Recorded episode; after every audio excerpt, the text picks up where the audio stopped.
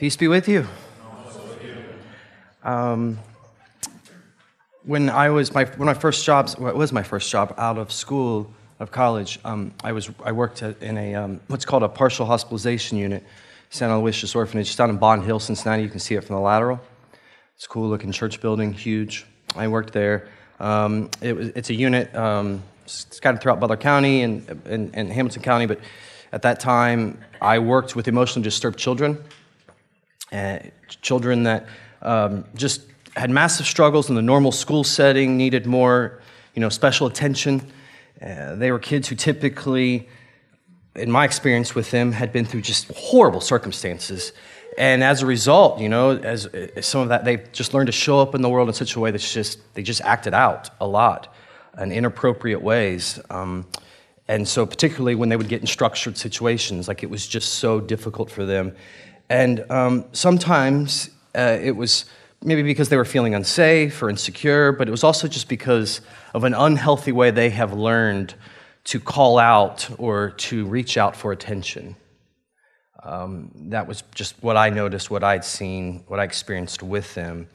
Um, they, just like any kid, whether they knew it or not, desired to be seen, um, to feel like they mattered, to feel like they had value, to feel like someone loved them and wanted them. I mean, my kids are no different. Uh, you know, they as soon as they do anything that's remotely cool to them, they, they, it's like everything has to stop until I see it. You know, everything. Uh, doesn't matter what I'm doing. you know, but it's like they need uh, their mother's attention or my attention. Um, one of the uh, critical mantras that they trained us in when I worked uh, with these children in this partial hospitalization unit was catch them being good. That's what they used to tell us catch them being good. Uh, in other words, like kind of keep your head on a swivel, be on the lookout for when they're doing things that are appropriate, and take note of that and speak into that. Uh, you know, in a school like setting, because that's kind of what they were in, they were in like therapy part of the day, and then kind of like a school educational setting the other part of the rest of the day. In a school like setting, for them, appropriate behavior wasn't the norm um, at all. Um, there was a lot of hallway time, and there was a lot of time in which I was even running after them um, at various places throughout the city, literally chasing them down to try to protect them. And so, um, you know, so, but they did have moments of growth. They did have moments of development and maturity. And when, they, when that took place, uh, you know, we, they wanted us to reinforce it in them, right? To draw attention to that uh, because it was just easy. As you know, it just gets easy to get sucked into a mentality where you only see the bad. And so, um, you know, so the idea here was just to show them, show these children that, uh, that are experiencing, like, let them feel the experience of being seen for something different, right? Let them see what it feels like. And I thought of it to the best of my ability at the time, and even some way still, but looking back on that now, it's been years ago, but um, I saw that as a way of reforming and reframing their sense of identity. Like their sense of, that's, that's who I was, but this is who I am now. Like I, I, I, I'm, I, can, I am someone, I can be someone that gets attention a different kind of way. Now, uh, that's been ages ago, right? Like many, many moons ago from when I did that role and I had that job. Now, as a Christian husband, a, a parent, a leader, I often notice for myself, in full disclosure, like encouragement is sometimes a struggle for me. And hopefully, as I say that, you're like, that is not true. He is such an encourager. Um, and if that's not how you feel, just look down. Don't look at me in the eyes. Um, no, and all, it just is. You know, uh, you know Paul, Paul talks about how in, in, in Romans 12, he, he lists exhort, exhorting people as one of the like spiritual gifts. And so I'm always like, that's just not my spiritual gift. Exhortation is basically encouraging people. Um, but you can't, you can't think of it that way. You know, like Hebrews 10 24 says, And let us consider how to stir up one another to love and good works, not neglecting to meet together, as is the habit of some, but, he says, encouraging one another and all the more as you see the day drawing near. I mean, this isn't a list of spiritual gifts, this is for all Christians, right? So, so yes, being an encourager is biblical. You got it? There you go. Uh, but I, I, I wonder if this is particularly hard for us, this might kind of my hypothesis. Look around us, not necessarily in this room, but just culture, our world. I wonder sometimes if just like to be compassionate towards us people in the, at, at, this day and age, it's like maybe it's harder for us in our particular day and age and culture. You know, like because of the drift of culture, it just seems like our culture is heavily like hypercritical. You know, criticality is an all-time high. I know this as someone who speaks with a microphone and it gets put on the internet, you know, sometimes. It's like, uh oh. Like, it's just a heavy critical society. Um, it's an untrusting society, you know, like trust in institution is at an all time low, right? It's like pastors are just maybe a little notch above or below car salesmen. There's nothing wrong with car salesmen, by the way, if that's what you do. Um, a matter of fact, I want to hang out with you all the time now because I know what it feels like to just immediately be untrusted. So um, I think there's a lot of empathy I feel for them. Um, I, I, think we look around, we're so disconnected. We know, we, like, we live online. We know that now. It's just part of what it means to live in this world. And part of that, and, you know, part of living in a TikTok and Twitter world is that like we're, we're, we're, we're drawn towards this idea of just like everybody's kind of just these walking little narcissists and like we, we tend to think that way maybe at least gen x and down you know that's how we think of it you know which isn't necessarily a new idea you know christopher lasch was writing about this in 1979 uh, a culture of narcissism and you can read that but so but it's grown and it's grown and it's grown and, so and, and we're embedded with these ideas um, and so and I, I, but I read, and we just, it bugs us, right? So, like, even though we feed into it, at the same time, we're like, we look around and it's like we just think everybody around us is narcissistic. And, and I think, my theory is, and I read this somewhere, I can't remember where, um, that we often hate in others what we know is deep in ourselves. And, you know, it's kind of that's, on, on one level, you know that's absolutely true because, like, when you do something that, like, irks you about your dad or your mom, it irks you, you're like, oh, I hate it when she does that. It's like you hate it because you see it in you.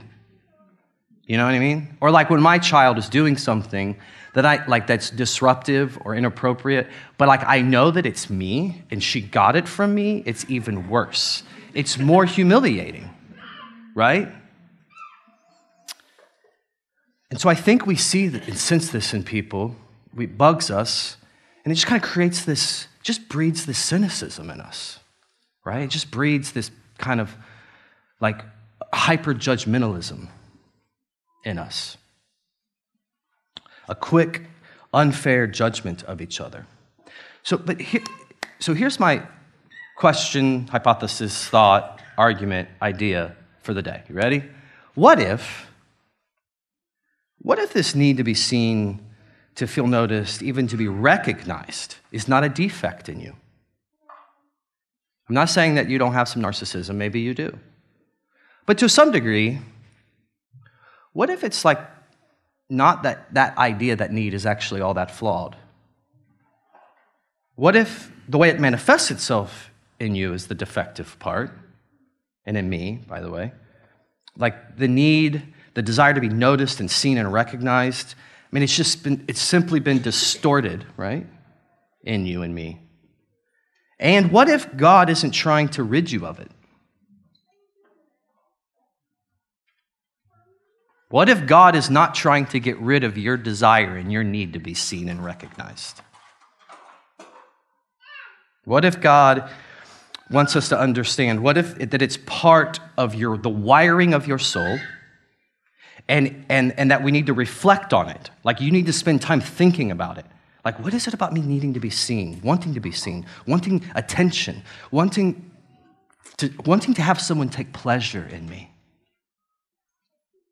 To it, wanting to have someone like admire me, treasure me. What if that is something that you should be reflecting on, on a deeper level? And that it, it it's the very driver for you towards God and t- towards deeper discipleship and following Him. Maybe that's the, thing, the very thing you need to tap into, as opposed to somehow like shoving it into the subconscious like it doesn't exist. Or just trying to like axe it out of your life. I'm not going to care about attention anymore. Good luck with that, right? Frederick Bruner makes this argument succinctly like this. Ready? Human beings are made in the image of God to be noticed and to want to be noticed by God. Jesus, unlike the Buddha, does not give techniques for eliminating this passion to be noticed, he redirects it. You know, the Buddha wants you to detach yourself to these desires. Don't need so much attention, don't need to be liked, don't need to be wanted. Remove yourself from that, experience peace. Jesus, on the other hand, is like, no, no, no, I made you that way. Jesus is never trying to get you to be less than or more than human. Rather, embrace it in a new and better way. And so, what Bruner's saying here is, and what I've been trying to say here is that, that God is redirecting this desire to be noticed and to, to be recognized towards Himself through who? Class? Jesus. Gosh, you're such a. We're doing an okay job here. Um, so let me show you why this is uh, not only true, I think, but why it matters so much. The two little vignettes you read, those two little stories. If you look at the second one, right, that comes after the first, that this the widow giving her two little pennies, her two little coins. If you look at that little story in isolation, out of context, like you just rip it out, you know, take it right out of Luke, and don't read what comes before or after anything. Out of context, it's like a little lesson on what? You know, you would, if you would have read that in isolation, you would have said, and somebody said, do a Bible lesson on this. What is it about? You likely would have, and you would have been fine for doing so. It would have been like, this is about sacrificial giving. Yeah? Um, so it would have been like this two things, right? Basically, two things. It's one, it's teaching us that no matter your financial situation, everyone can and should participate in giving. You're never too poor to give. In other words, it's not like little gifts don't matter, right? They Jesus measures money, sacrificial giving. He just measures it differently than the world does. And so everybody has a seat at the table in the realm of giving. I can still remember, even my late 20s, or sorry, not late 20s, late teens, um, starting the, the, the practice of giving and thinking, I was broke, you know? And, and, and I remember thinking, this doesn't make a world of difference. Like, you know, like struggling through that idea. I don't think anybody had ever shown me this passage. Um, two, it teaches the church, like the community as a, as a whole, that we should never disregard, degrade, demean the poor, the needy, or young people, as if somehow, because of their smallness or because of the smallness of which that which they bring is somehow less than, as if their presence or what they have to offer is somehow less than. I'll remind you of of James warning here, just James chapter 2, verse 5. Listen, my beloved brothers, has not God chosen those who are poor in the world to be rich in faith and heirs of the kingdom, which he has promised to those who love him? It's like, be careful. Be careful who you take notice of and who you think actually are the real influencers in the room. So both of those little lessons or those little truths, right, would, are true. You know, they would be good to take away from the little story of the widow, and they're worth remembering. But if you keep the story in context and how Luke is telling it, these two little stories are deliberately connected. Um, they're telling us something deeper than just like a lesson on sacrificial giving, much deeper. And they speak into this human need that I've been talking about uh, this need to, to be seen, to be heard, to be known, to be recognized, to be paid attention to, to be praised, even.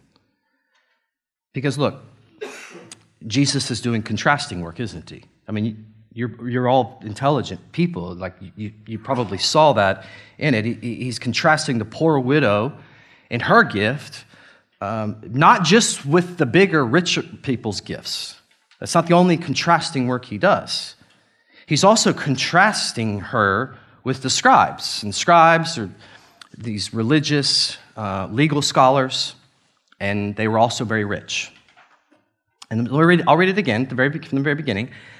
And, and, and, you know, like Pastor Eric said a little bit ago, but, you know, the, the tension is high. They're in, the, they're in Jerusalem. Jesus has just come off a heavy confrontation with, with these religious leaders. They've been asking him questions, they're challenging his authority. Things are at a fever pitch. You can read Matthew 23, and you will see there that whole chapter is Jesus just laying into them. Um, here's what he says And in the hearing of the people, he said to his disciples, so he ain't trying to be like, here's my lesson, disciples. You know, he is he's like teaching the disciples, but he, he does not mind who hears it. So, in the hearing of all the people, he said to the disciples, Beware of the scribes who like to walk around in long robes. You can just insert three piece suits if you like. And love greetings in the marketplaces, and the best seats in the synagogues, and the places of honor at feasts, who devour widows' houses, and for a pretense make long prayers. They receive the greater condemnation. So the scribes were well educated uh, they're educated in Bible, like Old Testament, Torah, the instruction, and law. Think of them like uh, Bible professors and attorneys. You would have to go to them to get legal documentation. You wanted a divorce, you had to have a scribe. They were the people that wrote commentaries on the Bible. So um, they were called upon regularly when people needed document, legal documentation interpreted or executed. So they had a lot of power a lot of influence. Therefore, they were well paid, they were well accommodated, they weren't waiting in lines, they would have front row tickets to the Super Bowl, and they wouldn't be paying for them. Okay? In their context, that's who they were. But in spite of all this biblical knowledge, Jesus says they're, quote, devouring widows' houses. Now, what does that mean? We don't know. I'll tell you. I mean, there's theories given the fact that they were legal scholars and they executed legal documentation, they possibly were stealing the dowries of these widows. They were possibly taking their homes as pledges or loans that they knew they could not repay. Overcharging for legal services. Who knows? Maybe all of them. Probably, in some way, all of these. Whatever it was, it's clear in context, it was really bad. Very horrible, uh, especially to Jesus. It's the widow who almost just metaphorically represents the most, she's the most vulnerable to hardship given this male dominated society back in ancient Palestine. Without a husband, they would have desperately struggled, struggled to get by. And so they are the very people the widow represents uh, literally, even just metaphorically, the very people that the religious leaders are supposed to be looking out for, as opposed to fleecing or ignoring. But somehow, from Jesus' point of view, they're blind to it. Uh, maybe even worse, maybe, they're excusing it. It's as if maybe they even know and they just don't care. They're like excusing the behavior because why? Well, if you look at it, it's because they're so successful, um, they're so followed, they're so, quote, religious and saturated and praised by people for being so religious, knowing so much. It's as if somehow, because you can write a commentary on the Old Testament, you can get away with whatever you want. Well, things were going to be flipped upside down for them in the end, according to Jesus. So this is how Jesus is. He just always is flipping things upside down on us. But Jesus isn't done, is he? It's not just a, war- a warning and a critique, right? It's just, it's not all he's doing in this teaching. He then begins to show them, again, he's, remember, he's teaching the disciples. He's, not, he's saying, beware of this, right? Be aware of this.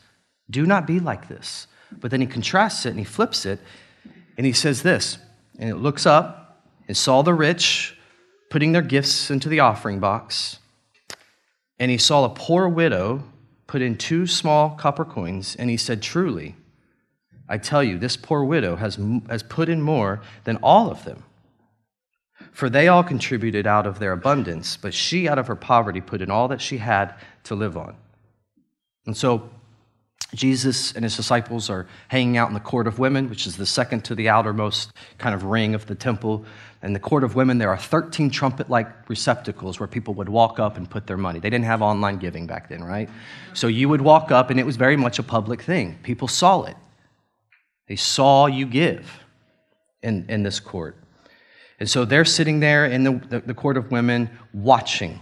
Jesus is watching these people. He's been in this heated confrontation with these scribes and these Pharisees, you know. Now he's teaching his disciples. And by way of lesson, he then just starts watching people give. So he's just brilliantly, he's just Jesus, Jesus is such a genius. He just takes the moment to teach such a profound lesson. And so there's no way for them to hide. Um, you know, in terms of when they go up to put in their money, their alms for the temple, whatever it is that they're, they're, they're, they're doling out their um, you know, money for. But uh, there's no way for people not to pay attention. Who was giving a lot and who was giving a little? It would have, you know, when the widow walks up and drops her two small copper coins in, which, uh, just for context, is not even a full day's wage. That's how little amount she's putting in. And um, so when she goes to puts up these two little copper coins, it would have barely tinged as it dropped into the offering box. Where, comparatively speaking, for rich people, when they walked up, maybe dropping in bags of money, it would have made quite a noise. There would have been no disguising it. Everybody would have known who had money, who didn't, who was being stingy, who didn't, whatever, you know, at least according to their eyes. So it would have been noticeably small and insignificant. But Jesus knows what seems insignificant to everyone was an absolute ton for her. To be specific, it's all she currently had to live on. It's everything. Now, to be clear, when you think everything I've been saying up to this point, recognize the fact this woman is not, this widow is not doing this to uh, win friends and influence people, is she? There's no way. Um, there's no way that she's doing that. She uh, is obviously, in some way, we don't know for sure, but she's, this is probably, to a certain extent, humiliating for her. So this isn't about people and what they see. She's not doing it for that. But she's, so she's not doing this for the eyes or the recognition of people. She's doing this for God's eyes. She's doing this for God's heart. She loves God. She's fully devoted all the way to the bottom right? She wouldn't be giving all she had if she wasn't. You don't, you don't behave that way. You don't give that sacrificially to something unless you're all in. Unless this is the thing you're fully relying upon, like fully dependent upon. And so she's giving to the one who she knows eyes matter the most. I mean, let's face it, right? Let's be honest with each other. We do crazy, reckless, even things when we're in love. All husbands in the room should be like, Amen. Amen. Reckless. She is recklessly giving everything she has because she's like, He's all I got. He's not only the only one that's probably paying attention to me, he's the only one that actually knows my situation what I'm dealing with. He's the only one who can really see me, who can really know my heart and the situations and the things that are, I'm, I'm up against. See, true sacrifice, true generosity towards God is always an expression of relational trust like this. It expresses reliance. And although she doesn't know it at the time, the very God of the universe, is a stone's throw away, watching her and writing her into the story for all of eternity. Now, here's the thing. See, we, we, we, we get this idea uh, convoluted as Christians um, Because we know, we think of God and, and we know God is holy and we're not. Hopefully, you know that, okay? You know, we know that, eh, we think about that, and, and, and we know that, it, it, hopefully, we know that even in our best efforts, you know, when we do good things, and you guys do good things, I do good things sometimes, but even we know very often, at least we should know on a deeper level, that even when we show up and give our best efforts to things, we have this shadow that chases us around. You know, it's, there's always something else there eh, a little bit of doubt, a little bit of insecurity, a little bit of anxiety, a little bit of selfishness, a little bit of pride. And, and we just know these things. And they get inside us and they bother us. And we hear things like if we go to church long enough, good church, we hear things like, we should love and serve God for God, not because of what God gives you. We should love and serve God because what Jesus has done for us, not because what we'll get back in return or what he might provide. And yes, that's true. Don't hear me deny those truths. I'm not, for sure. We are not good so that we might be loved. No, no. It's not the scripture, it's not the gospel. We are loved simply because God, in his very nature, is loving and he's merciful. He's gracious. We are saved by grace and by grace alone. And the thing is, is we were made in our mother's wombs to desire that love. Some of us are only just waking up to it. We were made in our mother's wombs to desire that love, to feel it. You were made to experience it. As Augustine said in his Confessions, Thou hast made us for thyself, O Lord, and our heart is restless until it finds its rest in thee. And the thing is, is that Jesus has come to make that experience possible. It's the very thing he wants for you to bring us back to God so that we can know that I'm not only seen, right? I'm not only heard, I'm not only noticed by God, but this is the love my whole being has been searching for, my whole life. And we just needed Jesus to unlock it, to show us, and to secure it for us. That's what we've needed.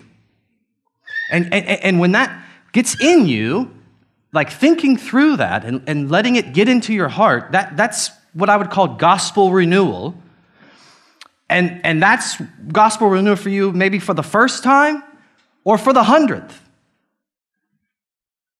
It's embracing the fact, not shirking the fact, but embracing the fact that deep down I want to be seen. Deep down I want to be heard. I want to be understood. I want to be loved.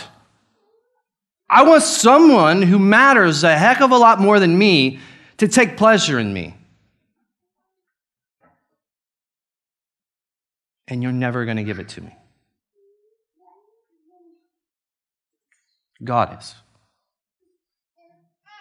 That's the very thing that I want. It's the very thing I need. It's the very thing I can have in the gospel. It's what I was made for, and it's what you were made for. You are in Jesus. He moved heaven and earth and sacrificed everything so that you might experience that. But some of us, myself included, we forget. We forget this. For some of you, the penny is just starting to drop and you can feel it in your bones. You're becoming a Christian and you just don't know it yet. This need is what we're seeking in our romantic relationships, it's what we're seeking in our careers, it's what we're seeking in our money, it's what we're seeking in our looks, it's what we're seeking in our families, it's what we're seeking in our social circles, our children, everything. It's what you're seeking. We know it. And if we pay attention, we also will recognize we always just have a bit of disappointment, no matter how far along we get. Or, or you're just starting to recognize man, why am I always so worn out? Why am I always so dog tired? Because it's a lot of work to keep up the pretenses. It's a lot of work to keep chasing this stuff. It's a lot of work to keep after the worldly ambitions. So here's how how can we get this to like live out inside of us, right? Inside out. Like how can we get this kind of wholehearted devotion to God, where we recognize, yes, this is what I want. I don't need to get rid of it. And I have it in Jesus, and I want to stay there, and I want it to change me and transform me today and going forward. Or, like, what, what, what can we do to just hold on to this truth? If you're like, yes, if you're just sitting here this morning, you're saying, Amen, I'm glad he's telling the truth. I've been saying this forever, you know, nobody else has. Cool. How can we then just hold on to it and keep it like vibrant in us? Well, here's one of the clearest teachings uh, I think we have from Jesus on this. I think it's on this very thing. And here's what I think Jesus is basically saying. Uh, to summarize it, and, and then I'm going to just unpack it a little bit for us. I think Jesus is saying, well, just, just don't just focus on your public lives, focus on your private one. I think that's how you actually hang on to this truth and live this truth out. As many of you might know, or you're maybe familiar with Sermon on the Mount, famous sermon of Jesus that he gives. And he's walking us through like how to understand this righteousness that exceeds the, the scribes and the Pharisees, right? Like what it means to enter into the kingdom and live for it. And it's there, you're probably familiar with, he's this really famous line. It's in Matthew 5, verse 6, or sorry, verse uh, 16. And he says, Let your light shine before others it's like what we teach kids in Sunday school, right? Let your light shine before others so that they might see your good works and give glory to your Father who is in heaven. Right? This idea of let your like public works, good works, let them be known. Post it, baby. Put it on there. You know? But here's what's interesting, and I don't know if you always catch this.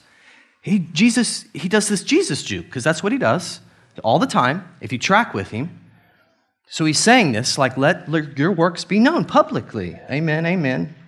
He, eight paragraphs later, he switches it up on you. He twists it around and he almost seems to contradict himself. Do you know that? Have you ever caught it? It's really, I'll read it to you. He does it through three examples. Starting in chapter 6, verse 1. Beware of practicing your righteousness before other people in order to be seen by him. Now, if you're like really slow reading, you're like, Jesus, just last chapter, you said, I'm salt and light. For then you will have no reward from your Father who's in heaven. Thus, when you give to the needy, sound no trumpet before you, as the hypocrites do in the synagogues and in the streets, that they may be praised by others. Okay, so Jesus, you're against praise? Wait, wait for it. Truly, I say to you, they have received their reward. What's their reward?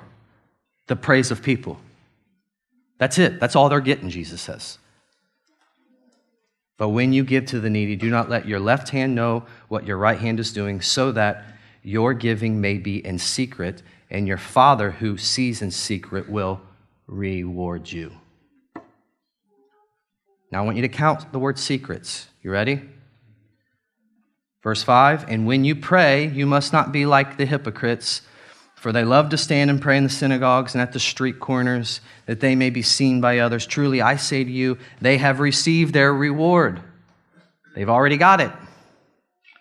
But when you pray, go into your room and shut the door and pray to your Father who is in secret and your Father who sees in secret will reward you. He's not done. He does the Lord's Prayer, right? Here's how you pray. And then, verse 16 keeps going with it. And when you fast, do not look gloomy like the hypocrites. Oh, I'm so hungry. I'm just so devoted to God. Haven't eaten today, right? They disfigure their faces that their fasting may be seen by others. Truly I say to you, they have received their reward. But when you fast, anoint your head, wash your face, that your fasting may not be seen by others, but by your Father who is in secret. And your Father who sees in secret will reward you. You're like, I've never even, I know. I know. Three times. It's like, how many times does he need to say it? It's like, do you notice the repetition? Now, I don't think Jesus is giving an exhaustive list there, right? Like, these are the only three things I do in secret. Like, no, I think there's lots, to be clear. They're just, these are, I think, critical examples to drive home a major point. I mean, I think in many ways, like after the salt and light comment, he goes into these lists of things that I think are perfectly natural and acceptable for you to do publicly, like dealing with your anger, oaths, the way you handle your marriage. Like you can look at the list he gives after the, you know, let your public works be seen. And there are lists that it's like, yeah, you probably should do that publicly, not yell at people. But then all of a sudden he gets into this other realm and he's like, ah, but there's other stuff that I want you to do, and I want you to do it in secret because it says something different about you. So, what's the point here? Well, in part one, I would say this. In part, it's that our secret lives matter. Your secret life matters immensely, lots more than you think it does. Your secret life reveals your motivations. It just, it's telling your story. Like you're telling your story publicly, and maybe some people are buying it. But the thing is, is your private life is your actual story. That's who you are. That's who I am. What we're doing when no one is looking and we can't get ahead with the world's ways says everything about us. That's the thing that's writing your life. God sees us to the bottom, straight through us. He knows where we're holding back. He knows the thing we're like resistant with. Beyond even our subconscious. Like, I mean, He knows the stuff that's buried that we don't want to bring out. He knows it all. He knows how our public life doesn't match our private inner life, right? And that's unsettling. I fully admit, like, I know that that is immediately like, oh, goodness gracious. Like, am I congruent? I know it's unsettling, as it should be. Let that be unsettling to you. It's okay. But that's not all it is, it's also comforting and really inspiring. Because the thing that this is telling you is that God takes pleasure when you serve simply because you've been served by God and no one sees it. Like he takes pleasure in it. He, that God takes pleasure when you pray and no one sees it. When you waste that kind of time, as opposed to reaching for another strategy, you just get on your knees and I, I got nothing left. It's just you. I need to talk to you about it when you're overwhelmed, when you're overjoyed, when you're confused, when you're lost, and you know nobody's got the answers. There's not another book you can read. And you just pray. He sees it and He's pleased. God takes pleasure when you sacrifice and deny yourself, not to impress people, but simply to draw your attention to Him. He sees that. And He takes pleasure in it. Um, Henry Nouwen makes this wonderful connection. He, he says this we, we like to make a distinction between our private and public lives and say, whatever I do in my private life is nobody else's business. Uh, but anyone trying to live a spiritual life will soon discover that the most personal is the most universal, the most hidden is the most public, and the most solitary is the most communal. What we live in the most intimate places of our beings is not just for us, but for all people. This is why our inner lives are lives for others. That is why our solitude is a gift to our community, and, and that is why our most secret thoughts affect our common life. You think your private life isn't bleeding out because it's not on the internet yet. You're wrong.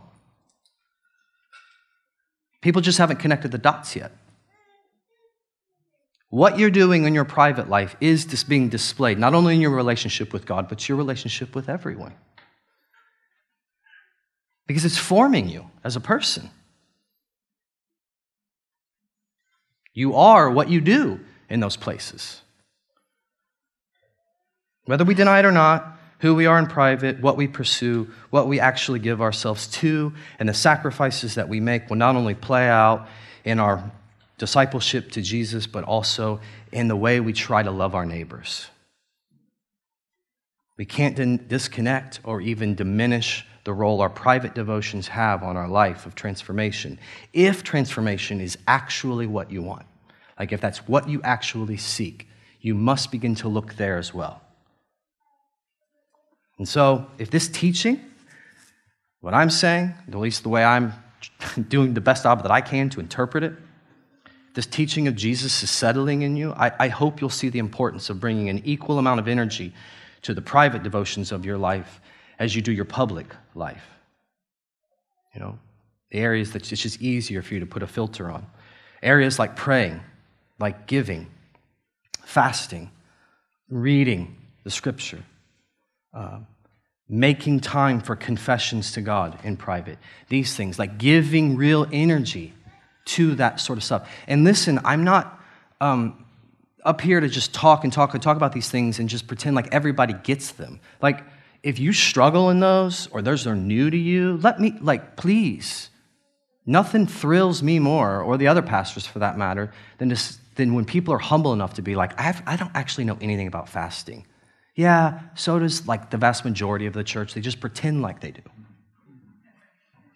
I'm serious. I'm not mocking you. I'm saying like if you if you struggle in the disciplines, like the private spiritual disciplines, come to us. I'll, I'll give you what I've got, or you know, I'll give you books. Like I'll walk with. Like we can help you. Just ask. Because these are the things that really matter in terms of shaping and transforming you.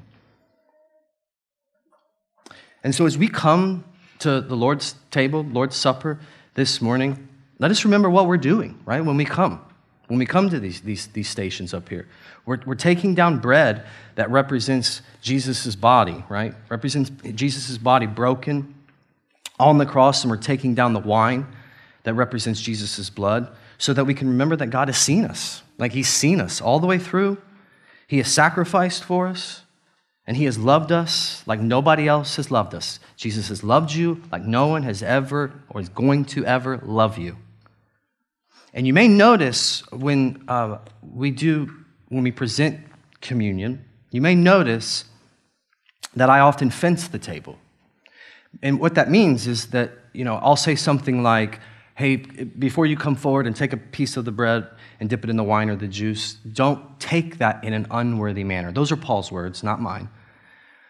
I'm comfortable with them, but what, I'm, what am I saying? What am I doing there when I say that? It's just a way of saying don't take part in communion simply to fit in. Don't do that. Like, it's okay to, to hold back because you're still sorting things out. Don't take part in communion to just put up a show.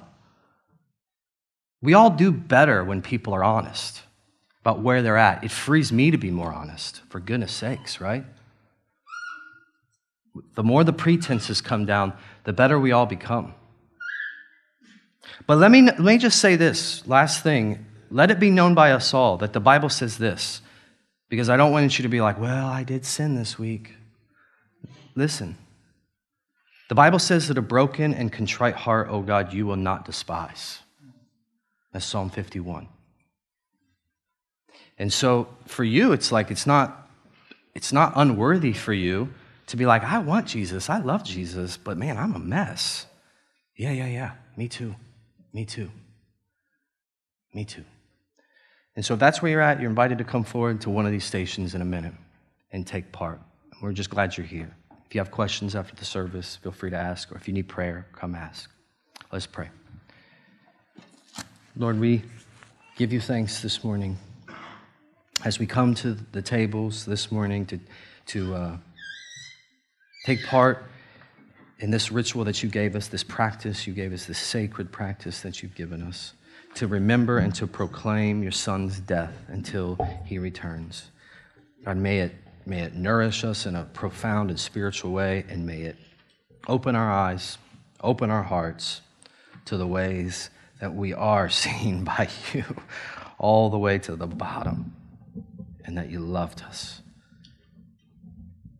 And you've always loved us and knowing and experiencing that love will cause us to actually become good. That's the way it works in the universe that you've designed. And we give thanks for that this morning. May we all leave in peace. May we sing out in praise to you. It's in Jesus' name, amen.